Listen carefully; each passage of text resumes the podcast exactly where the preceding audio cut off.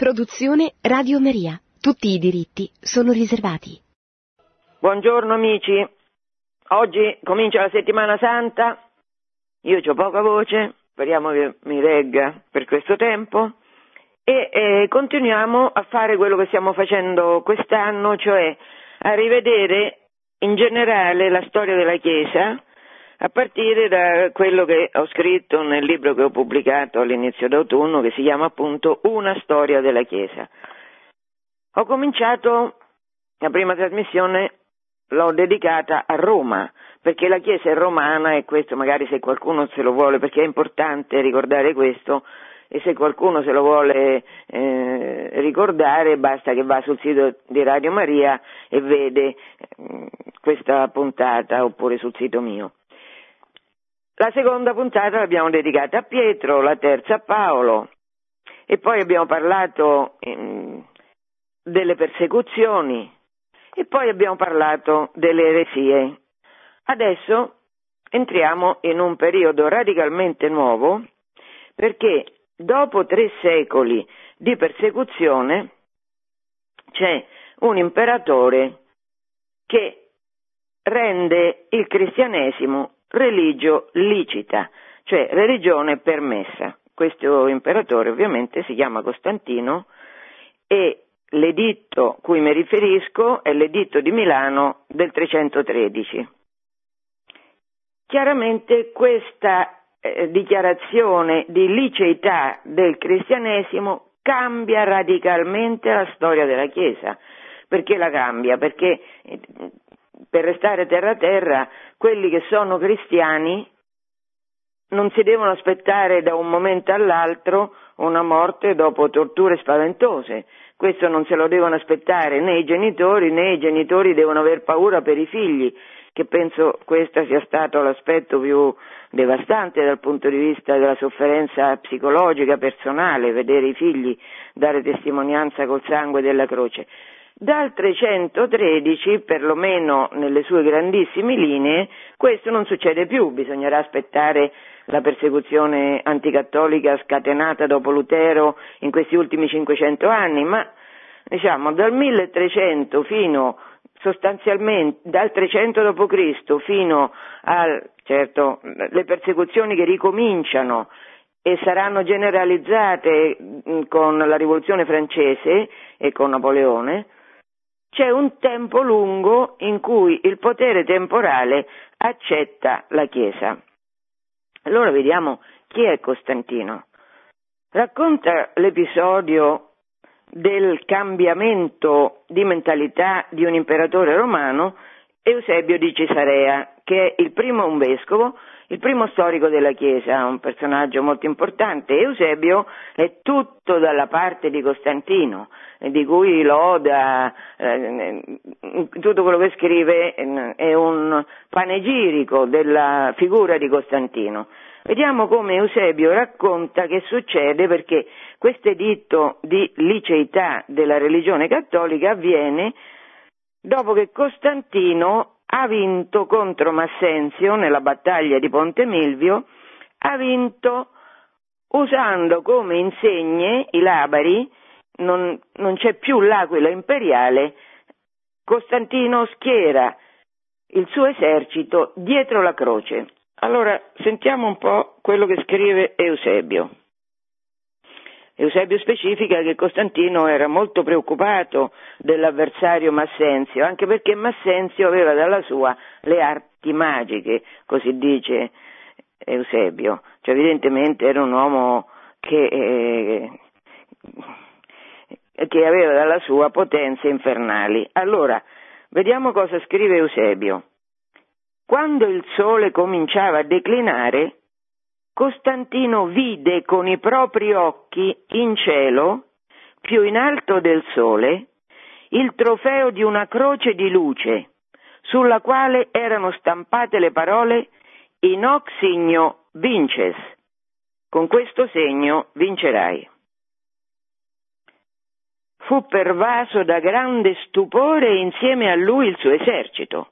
Eh, ci credo bene perché questa visione appare a Costantino ma appare anche a tutto l'esercito, cioè in alto, al tramonto del sole, sapete che la Bibbia comincia, Dio quando crea, crea e fu sera e fu mattina, crea a partire dal tramonto del sole per l'appunto, dalla sera. Guarda caso, verso sera Costantino alza gli occhi, tutto l'esercito con lui, e vedono in cielo una croce luminosa su cui è scritto con questo segno vincerai.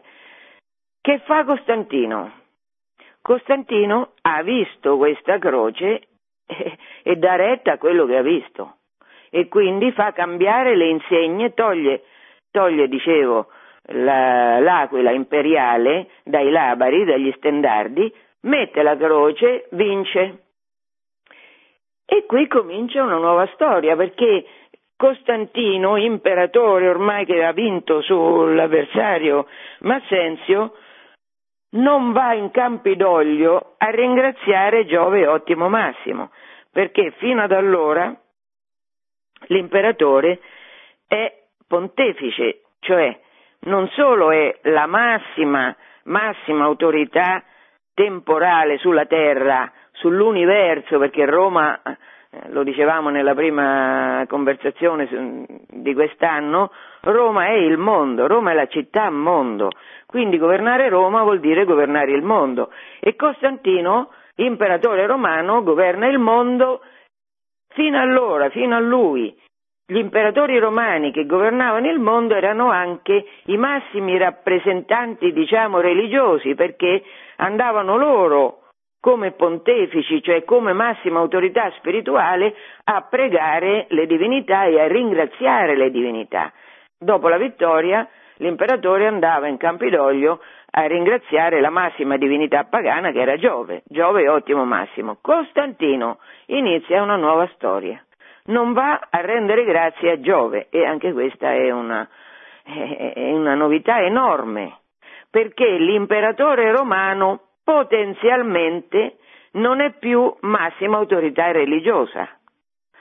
Siamo usciti dal paganesimo, la massima autorità religiosa cristiana è il Papa e Costantino non è Papa.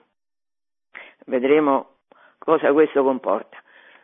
Comunque, si pone un problema, nell'ultimo secolo e mezzo è stato sollevato un problema, ma Costantino, che pure ha vinto eh, l'insegna, sotto l'insegna della croce, Costantino era effettivamente cristiano, si è effettivamente convertito o no? Ci sono, allora, per esempio, si porta a, dalla parte di chi sostiene che non si era convertito si portano due fatti fra gli altri, che ha fatto uccidere la moglie, l'ha bollita, l'ha fatta bollire, era andata a fare un bagno e, e la temperatura dell'acqua è sempre aumentata, lei è stata tenuta lì, insomma. Ha fatto uccidere la moglie e il figlio.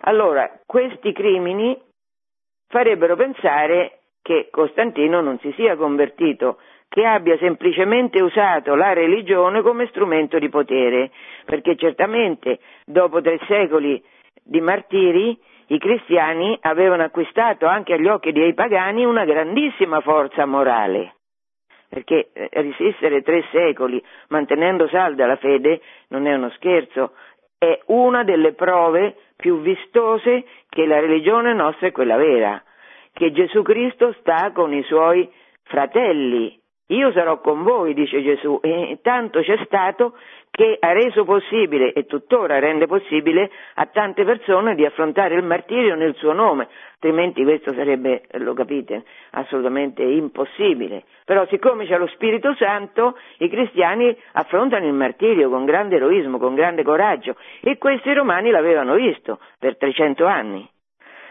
Quindi il cristianesimo aveva raggiunto una grande forza morale, i barbari erano alle porte. Alcuni pensano allora, dicendo che Costantino non si era veramente convertito, che Costantino abbia usato la forza morale cristiana e anche ormai il cristianesimo aveva raggiunto moltissimi strati sociali in tutto l'impero e anche la consistenza numerica dei cristiani a proprio favore per rendere l'impero più forte. A mio parere, poi senza entrare però in questo dibattito, di cui francamente non è che mi importi molto, nel senso che Costantino Beh, per esempio, la Chiesa ortodossa lo considera un santo, non così la Chiesa latina. Però, voglio dire, questa è una questione che riguarda la persona Costantino nei suoi rapporti personali con Dio, quindi non riguarda noi.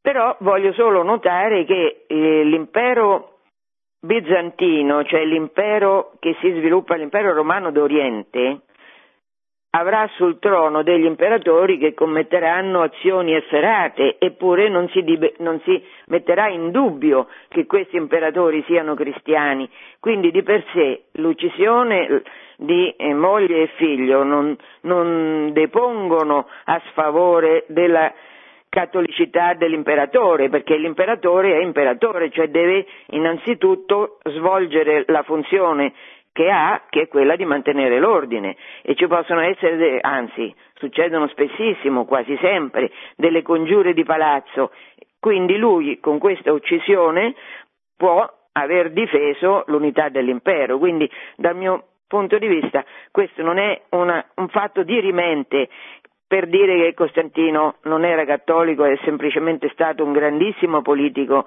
che ha sfruttato la popolarità a cui ormai era arrivata la Chiesa. Però, occupandomi di storia, io, più che le convinzioni personali, di cui, ripeto, non mi importa praticamente niente, mi importa invece vedere i fatti. Allora, dopo questa decisione, questa vittoria in nome della croce, l'editto di Milano che rende lecita la religione cristiana, cosa fa Costantino? Cambia la legislazione e questo sì che è un fatto interessante, perché eh, la legislazione di Costantino rende evidente che la pietà cristiana, che la fede cristiana aveva inciso in profondità nel tessuto sociale romano. E allora vediamo cosa decide l'imperatore. Per esempio, vieta di marchiare il viso dei condannati ai lavori forzati. Gli facevano, gli facevano questo servizio, cioè gli facevano un'impronta di schiavitù su, sul viso, ma con quale motivazione Costantino proibisce di marchiare il viso di quanti erano condannati ai lavori forzati? Perché il volto umano è fatto a immagine della bellezza celeste e non può essere marchiato. Poi elimina quelle leggi, eh, un grandissimo problema dell'impero romano è la denatalità di cui soffre l'impero perché tale era la ricchezza, tale era il benessere come oggi, che le persone non facevano più figli. Tale era l'immoralità che le persone non facevano più figli. Allora, per garantire la sopravvivenza dell'impero, Augusto, che non era per niente stupido, fa delle leggi a favore del matrimonio e contro la, la situa- la, il celibato. Le persone si dovevano sposare e dovevano mettere al mondo figli. Costantino elimina le sanzioni che Augusto aveva stabilito contro i, celebri, contro i celibi e questo chiaramente perché lo fa? Eh, lo fa non perché non sapesse perfettamente che eh, l'impero aveva bisogno di figli, di uomini e quindi che le persone dovevano procreare, non per questo ovviamente. Lo fa evidentemente per non ostacolare la vita monastica e religiosa delle vergini, che ce n'erano molti e chiaramente questi uomini e donne rimanevano celibi, non si sposavano e, e incorrevano le, nelle leggi anticelibato di Augusto. Costantino le elimina. Poi fa una cosa meravigliosa che, che è la domenica, la legge domenicale. La domenica istituisce la domenica come giorno di riposo. Questa conquista enorme che ha dato al popolo romano Costantino, permettendo a tutti di fare festa, a tutte le famiglie di stare insieme, mm, lodando Dio, nel giorno di sabato Israele non può fare niente, non può lavorare e così noi la domenica potevamo essere in grado, ormai questa conquista eh, costantiniana della legge domenicale è stracciata perché ormai qua è, è, aperto praticamente tutto, nell'Occidente ex cristiano è aperto praticamente tutto, quindi questa, questa misura di civiltà di umanità che rendeva possibile la domenica una vita familiare, cioè le persone che normalmente lavorano, no? Padre, madre, i figli se ne vanno a scuola e non hanno mai un momento per stare insieme. Questo momento glielo garantiva la legge domenicale di Costantino. Rende difficile la pratica del divorzio, vieta il concubinaggio, che era normale, vieta di separare le famiglie degli schiavi. Anche qua una pietà nei confronti di questi poveracci che erano ridotti in schiavitù. Proibisce i giochi gladiatori e la crocifissione. Proibisce questa barbarie. Giochi gladiatori, i romani si divertivano a vedere due uomini che si affrontavano per gioco, per divertimento e uno di questi moriva. Costantino proibisce tutto questo.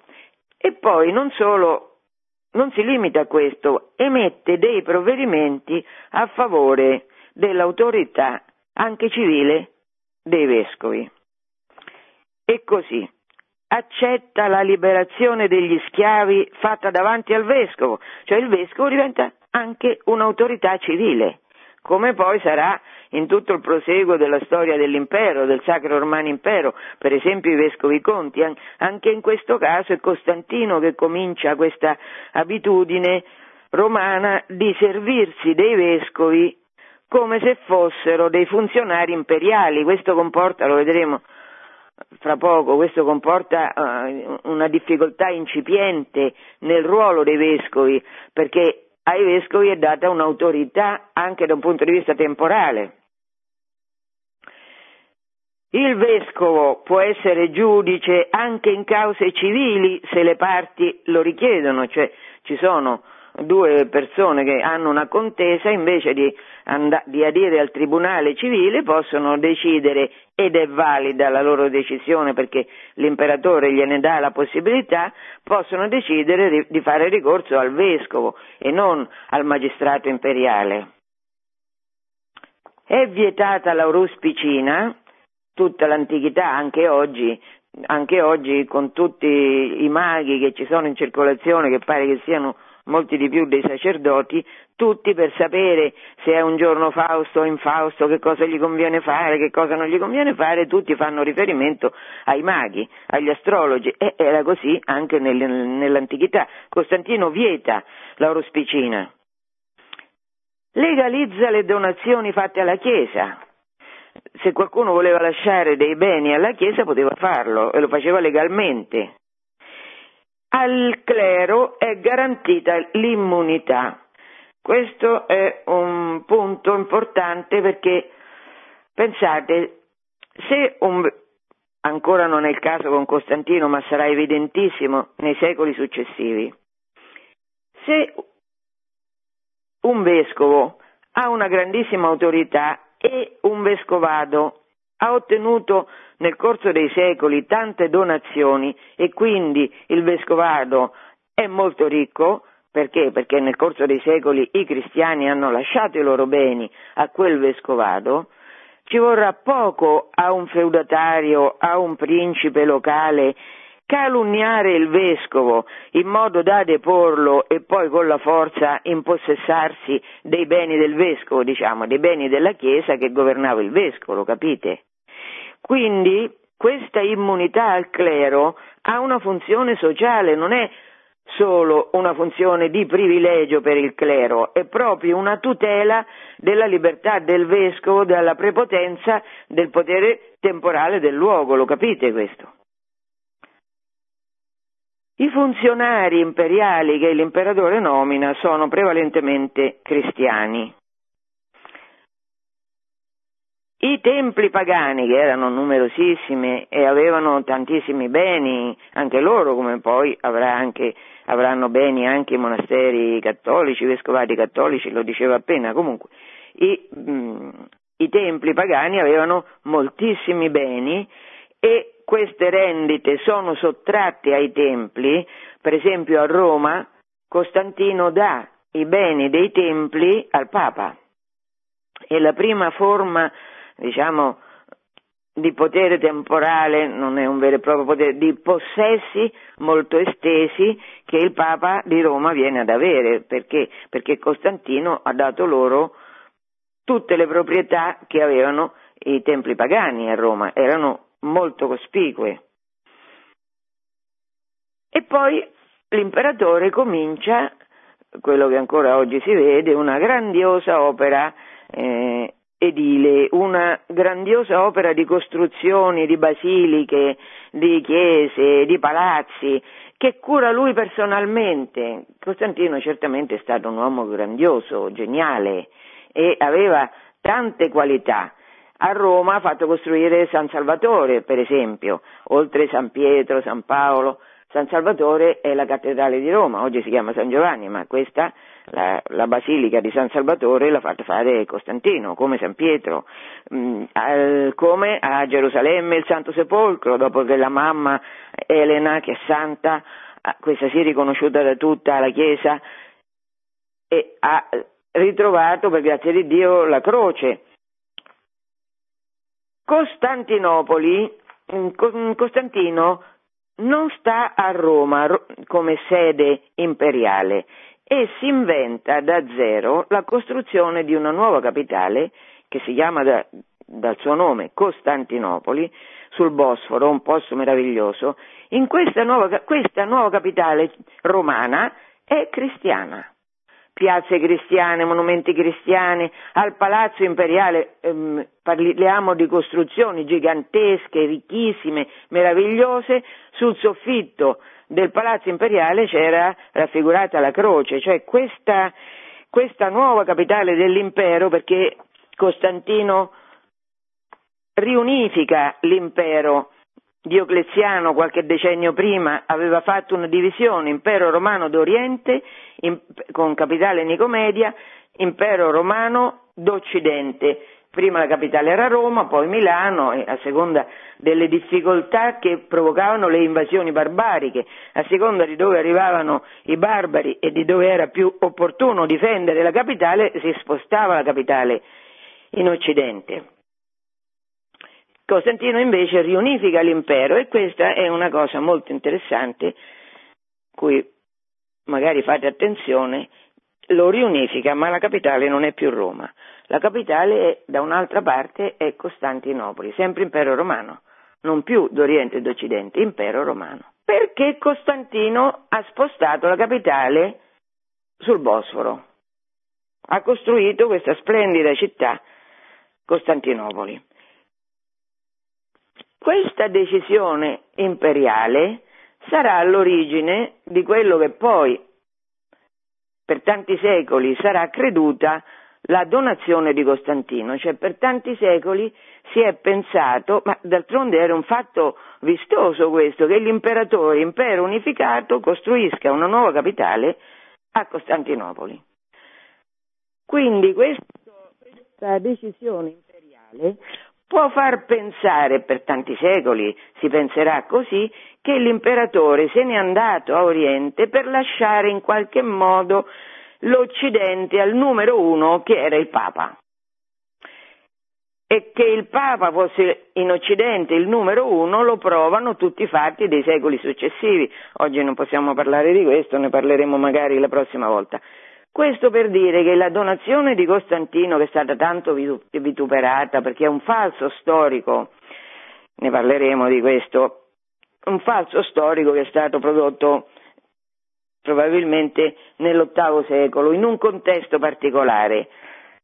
Però evidentemente quelli che hanno di fatto operato questo falso non è detto che avessero la consapevolezza di fare un falso, magari pensavano che fosse proprio vero questa decisione di Costantino perché era credibile questa decisione e semplicemente pensavano che si fosse perso il documento originale, quindi l'hanno rifatto. La stessa cosa era, succede a partire dall'VIII-IX secolo perché con le invasioni erano stati persi tantissimi documenti che attestavano la proprietà per la Chiesa di chiese e di conventi. E quindi che però si sapeva ovviamente che erano dei benedettini, dei vari benedettini, dei vari posti o, o dei vari vescovati dei vari posti. E mancando però l'originale sono stati prodotti dei documenti falsi che però, ripeto, davano per scontato che quei beni fossero della Chiesa e non fossero quindi a disposizione del principe del posto che si li voleva intascare per, eh, per diventare più ricco lui. Quindi dicevo, questa donazione di Costantino, che certamente è un falso, ne riparleremo, però ha delle giustificazioni dalla sua nel comportamento dell'imperatore. Però si dice, allora, questi sono i fatti dell'amministrazione costantiniana, ma questi fatti, che propendono per una cattolicità dell'imperatore, si scontrano con un fatto altrettanto importante, e cioè Costantino, che ha questa visione nel 312, nel 300, solo nel 337, cioè solo nell'anno in cui muore, si fa battezzare. Come mai? Se è diventato cristiano non si è fatto battezzare prima l'imperatore. Che poi Eusebio anche qui racconta tutta una storia che chissà se è vera perché è talmente quasi incredibile, cioè Costantino si sarebbe fatto eh, battezzare durante la veglia di Pasqua dell'anno 337. Da allora fino al momento della morte l'imperatore si sarebbe vestito sempre di bianco e sarebbe morto, anche qui fatto molto simbolico, sarebbe morto il giorno di Pentecoste, quindi questa è una santificazione in qualche modo dell'imperatore che si fa battezzare il giorno di Pasqua del 337 e muore 50 giorni dopo, il giorno di Pentecoste, dopo aver vissuto gli ultimi 50 giorni sempre in letizia, sempre vestito di bianco. A me sembra che questa questo battesimo così ritardato da parte dell'imperatore abbia una giustificazione in un precedente storico che mi pare interessante. Cioè, c'è stato, prima di Costantino, c'è stato un imperatore a metà del III secolo, dal 244 al 249, un imperatore cristiano, si chiamava Filippo l'Arabo. Filippo era implicato nell'uccisione del predecessore Gordiano III. Sembra che abbia fatto parte della congiura che ha portato all'uccisione dell'imperatore. Allora il vescovo, il vescovo Babila di Antiochia, siccome questo era un peccato pubblico, ha imposto a Filippo una penitenza pubblica, perché l'imperatore non poteva dirsi cristiano essendo implicato in una congiura che ha portato all'uccisione del predecessore, doveva chiedere perdono. E è successo che Filippo ha chiesto perdono, pubblicamente ha chiesto perdono, ma questa cosa che a noi sembra, diciamo quasi un'ovvietà, non è assolutamente un'ovvietà in un contesto in cui l'imperatore ha addirittura una funzione divina, perché veniva esaltato come Dio molto spesso anche durante la vita dell'imperatore, quindi aveva un potere insconfinato, smisurato. Allora che questo uomo imperatore potesse fare una pubblica penitenza era inconcepibile per una mentalità dei primi secoli dell'impero romano. Potrebbe darsi che Costantino, tenendo presente questo precedente che limitava certamente enormemente la sua autorità imperiale, la sua libertà di decisione imperiale, per forza, perché se doveva, se doveva come imperatore comportarsi da cristiano, tante cose non avrebbe potuto farle, evidente. Allora potrebbe anche essere che Costantino abbia ritardato il proprio battesimo fino a quando vedeva la morte imminente e a quel punto ha pensato a salvarsi l'anima e diventare un bravo cristiano. Potrebbe essere. Facciamo un'interruzione.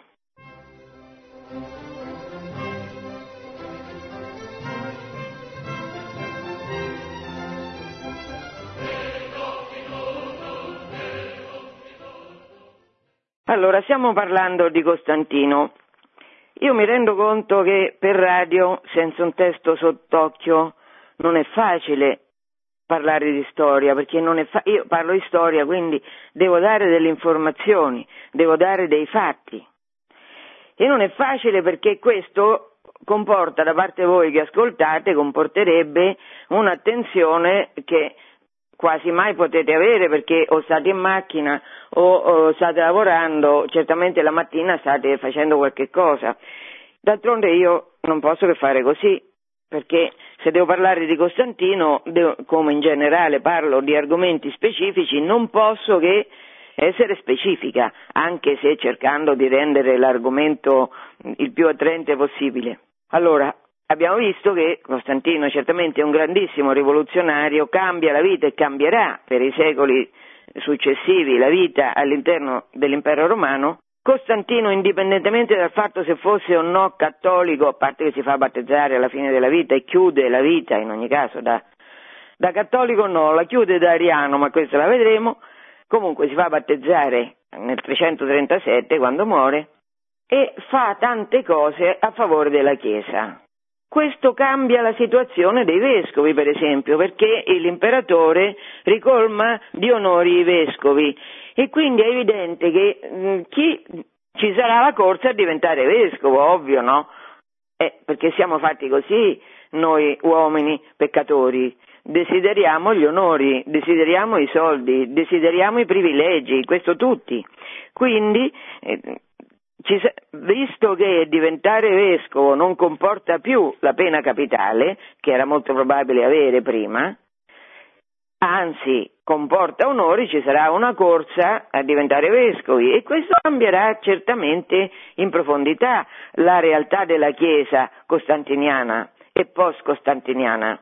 Tanto che Girolamo, San Girolamo, grandissimo padre della Chiesa, scrive da quando la Chiesa ha imperatori cristiani, essa è certamente cresciuta in potenza e in ricchezza, ma è diminuita in forza morale, evidente.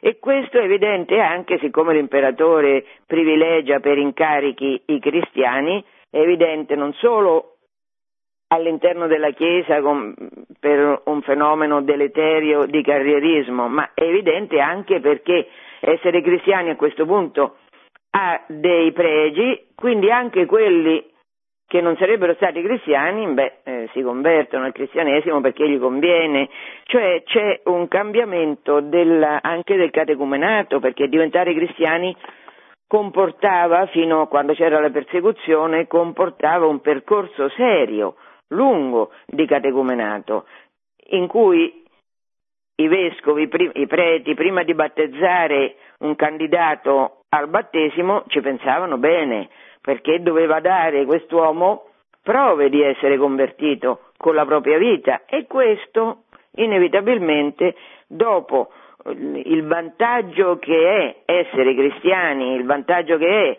diventare vescovi, cadrà lentamente in disuso questa forma seria di selezione al battesimo da parte dei, dei vescovi e dei preti. Comunque adesso voglio vedere un momento perché sapete che nella Bibbia c'è scritto spesso, ma cosa dici di te stesso? Cosa dici di te? Tu cosa dici di te? Gli chiedono a Gesù e anche a Giovanni Battista, cosa dici di te? Sei il Messia, cosa dici di te? È importante quello che uno dice di se stesso. Allora, cosa dice di se stesso Costantino? Costantino ha fatto costruire anche la Basilica dei Dodici Apostoli a Costantinopoli. In questa basilica c'erano le statue di questi apostoli, sei da un lato, sei dall'altro. In fondo a questa teoria di apostoli c'era la tomba dell'imperatore, perché l'imperatore definiva se stesso isapostolo, una parola greca che vuol dire isos, vuol dire uguale, io sono un, uguale agli apostoli. Quindi se uno avesse chiesto a Costantino che dici di te stesso, lui avrebbe risposto io sono isapostolo. E poi avrebbe risposto anche io sono episcopos tonectos, sono vescovo di quelli di fuori. Che vuol dire questo? Certamente nell'impero romano non tutti, c'era una grande parte dei, dei romani che non era cristiana e l'imperatore definiva se stesso come vescovo di quelli di fuori, cioè lui pensava in qualche modo al bene spirituale, oltre che materiale, di quelli che non facevano parte della Chiesa. Capite bene che eh, se l'imperatore si definisce isapostolo e vescovo di quelli di fuori, l'imperatore attribuisce a se stesso una funzione che in fondo è superiore a quella del Papa. Cioè, in queste definizioni di se stesso che dà Costantino rimane in qualche modo vistosa la mentalità romana che attribuiva all'imperatore la massima carica pontificia. Lui non si definisce papa, non si, dice, non si definisce successore di Pietro, però si definisce uguale agli apostoli e vescovo di quelli di fuori, che non è poco. Allora vediamo come il, il suo governo sia stato influenzato da quello che lui pensava di essere. Poi magari lo pensava di essere anche in buona fede, perché pensava che Dio, Dio aveva suscitato lui per portare pace nell'impero e per portare pace alla Chiesa, per portare giustizia finalmente dopo tre secoli di barbarie anticristiana e magari questo in questa diciamo, sua convinzione aveva ragione. Certo che dietro l'obiettivo di governare un impero in pace, quindi di far star bene i cittadini, che è un intento molto nobile, dietro questo intento nobile forse si celava anche, certamente, anzi si celava anche, una volontà ferrea di dominio, perché altrimenti ecco, forse non si sarebbe definito Isapostolo, che è una pretesa mm, notevole. Allora vediamo come a partire da queste con- convinzioni lui si comporta da imperatore. Alla, alla sua epoca ci sono due eresie. Le eresie sono fenomeni disgreganti, terribili, perché tolgono la pace, tolgono la pace sociale, perché c'è una parte della Chiesa schierata contro l'altra parte, tutte e due convinte di avere ragione e di muoversi in nome di Dio, vediamo oggi quello che succede per esempio all'interno dell'Islam, sunniti, sciiti, si massacrano e poi all'interno dei sunniti una fazione contro un'altra fazione si massacrano, lo fanno tranquillamente in nome di Dio. Quindi che l'imperatore certamente è un vulnus, è una ferita dal punto di vista civile, sociale, umano, che ci siano delle eresie, perché le eresie oggi potrebbe sembrare che non abbiano conseguenze, no, hanno con- conseguenze enormi nella vita, in una vita sociale. Quindi l'imperatore si preoccupa di queste eresie, però se ne preoccupa in modo che testimonia quello che lui crede di essere, cioè il apostolo, cioè vescovo di quelli di fuori. Ci sono, dicevo, due eresie all'epoca di Costantino, una è il donatismo in Occidente, l'altra è l'arianesimo in Oriente. Ne ha parlato padre Guillaume la volta scorsa.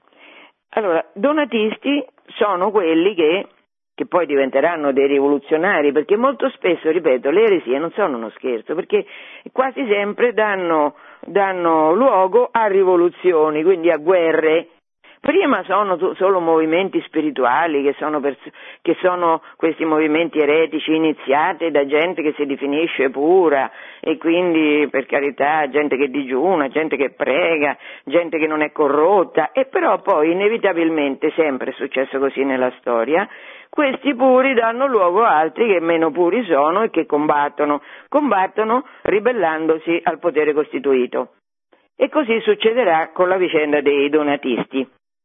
Ma il, il, donatismo è stato condannato da Roma e dovete tenere presente che a Roma c'è Pietro e c'è una frase latina che indica qual è il potere di Pietro, la frase è Roma locuta causa soluta, cioè una volta che Roma si è espressa la causa è finita, non c'è più eh, Roma è la massima sede di appello delle varie controversie. Una volta che il Papa abbia deciso, in questo caso aveva deciso che i donatisti non avevano una posizione cattolica, ma erano eretici, la causa era finita. E l'Isapostolo Costantino che fa? Riapre la causa. Già finita perché si era già espresso il Papa. Come la riapre? I donatisti vanno da lui, cercano protezione da lui e lui consente mm, mm, di riparlare di questa questione che è già decisa. Lo fa convocando lui nel 314, quindi eh, subito dopo, immediatamente dopo la sua diciamo, conversione ufficiale e l'avere nel 312 combattuto la battaglia di Ponte Milvio contro Massenzio, subito interviene Costantino nella vita della Chiesa, apre, convoca un concilio ad Arles per dirimere nuovamente una questione che era già definita dal Papa come chiusa. Ma questa riapertura della questione donatista non porta bene perché nonostante tutto non si raggiunge la pace sociale, i donatisti si ribellano e l'imperatore confisca chiese, esilia vescovi, insomma usa la forza ma non c'è niente da fare. E la questione donatista si incista e e finirà solo all'epoca dei Vandali, quando ci sarà l'invasione del Nord Africa da parte di questo popolo terribile, il cui nome è rimasto come segno del, dell'orrore, Vandalo, e, e finirà però nel sangue generale il donatismo. Quindi diciamo l'imperatore interviene, indebitamente interviene nella vicenda donatista a Occidente e vediamo quello che fa rispetto all'arianesimo, che è un fenomeno molto più sottile, molto più pervicace, che è l'arianesimo. A Oriente soprattutto prende forza l'arianesimo. Ario, ne abbiamo parlato la volta scorsa, Ario è un personaggio che afferma Eina ipote oteuchen, c'era un tempo in cui non era. Cristo c'era un tempo in cui non era, che vuol dire che è creato, cioè che non è Dio. Cioè Ario esprime una esigenza che era fortissima nell'ebraismo di monoteismo assoluto, cioè c'è un solo Dio in qualche modo, che è Dio Padre, perché Gesù non si può dire Dio in senso proprio, essendo stato creato. Noi nel credo diciamo generato, non creato, ecco, invece per, per Ario Gesù era stato creato. Questa eresia è un'eresia micidiale perché nega, eh, oggi siamo il primo giorno della settimana santa, e questa settimana è quella che porta alla vittoria sulla morte di Cristo, vero Dio e vero uomo incarnato, che solo perché è vero Dio ha potuto espiare i peccati di tutta l'umanità, di tutti i tempi, passati, presenti e futuri, fino a quando non tornerà per il secondo giudizio, solo perché era Dio ha potuto vincere la morte. Quindi l'arianesimo non è un giochetto, non è una questione di definizione, è una questione che cambia radicalmente la missione di Cristo e quindi il cristianesimo. Allora, è un cancro serio dal punto di vista cristiano l'arianesimo. Ario, l'iniziatore di questa, di questa dottrina, era uno che viveva santamente, molto così è uno di cui non si poteva dire niente di male e questo tanto spirituale era che dice nella sua grande spiritualità che Cristo non è Dio. Ripeto, questo ha conseguenze terribili su quello che noi crediamo, perché se non è Dio non ha espiato i peccati miei, o i peccati vostri, perché ha potuto farlo solo perché è Dio. E solo per quello si è incarnato, se no non c'aveva nessun bisogno di incarnarsi, stava stando molto meglio in cielo che non qua giù. Allora, la questione ariana certamente era una grande questione, divisiva, anche perché molta parte dell'impero d'Oriente, dove c'erano le, più, le province più ricche, a più alta densità cristiana, la Siria, l'Egitto, eh, eh, era una questione molto seria e l'imperatore, Isapostolo, vescovo di quelli di fuori, se ne occupa. Se ne occupa come? È lui che convoca il primo concilio, cioè, non è un papa che convoca il primo concilio della Chiesa universale che è il concilio di Nicea del 325. Questo concilio lo convoca l'imperatore. Non ha chiesto il parere del Papa, lo convoca a sue spese, cioè i vescovi arrivano a Costantinopoli perché lui paga il loro trasferimento. I lavori iniziano nel palazzo di Costantino, a casa sua, nel palazzo imperiale. All'inizio del concilio è l'imperatore che fa un discorso ai vescovi e li richiama all'onestà e li richiama al loro importante magistero perché era successo che alcuni di loro, alcuni dei vescovi, avevano scritto all'imperatore lettere anonime per mettere gli uni contro gli altri, per mettere in evidenza se stessi e, rispetto all'imperatore e per invece gettare cattiva luce su altri. Allora l'imperatore che inizia questo, questi lavori conciliari li rimprovera i vescovi, dice ma come, ma questo che vi pare un comportamento fraterno? Li rimprovera. Quando il concilio finisce, Eusebio racconta che l'imperatore fa, dà un banchetto celeste che Eusebio paragona al banchetto escatologico, non, va, mm, non è leggero nelle sue lodi nei confronti di Costantino Eusebio. E allora paragona questa fine del, del, concilio, del primo concilio della Chiesa universale con un banchetto escatologico fatto a spese dell'imperatore e l'imperatore dà a ogni partecipante un regalo, cioè anche qua si vede qual era il privilegio dei vescovi grazie all'autorità temporale che glieli concedeva. E poi, soprattutto, certamente l'unanimità di tutti i vescovi convenuti a Nicea è raggiunta in funzione anti-ariana perché è l'imperatore che preme perché questo avvenga. Dietro l'imperatore c'è un grande teologo, uno spagnolo, si chiama Osio. Subito dopo, però, il concilio di, Nite, di Nicea, la condanna ufficiale dell'arianesimo, e la, a, a Nicea c'è il primo simbolo della fede, cioè la prima versione del credo che recitiamo tutte le domeniche.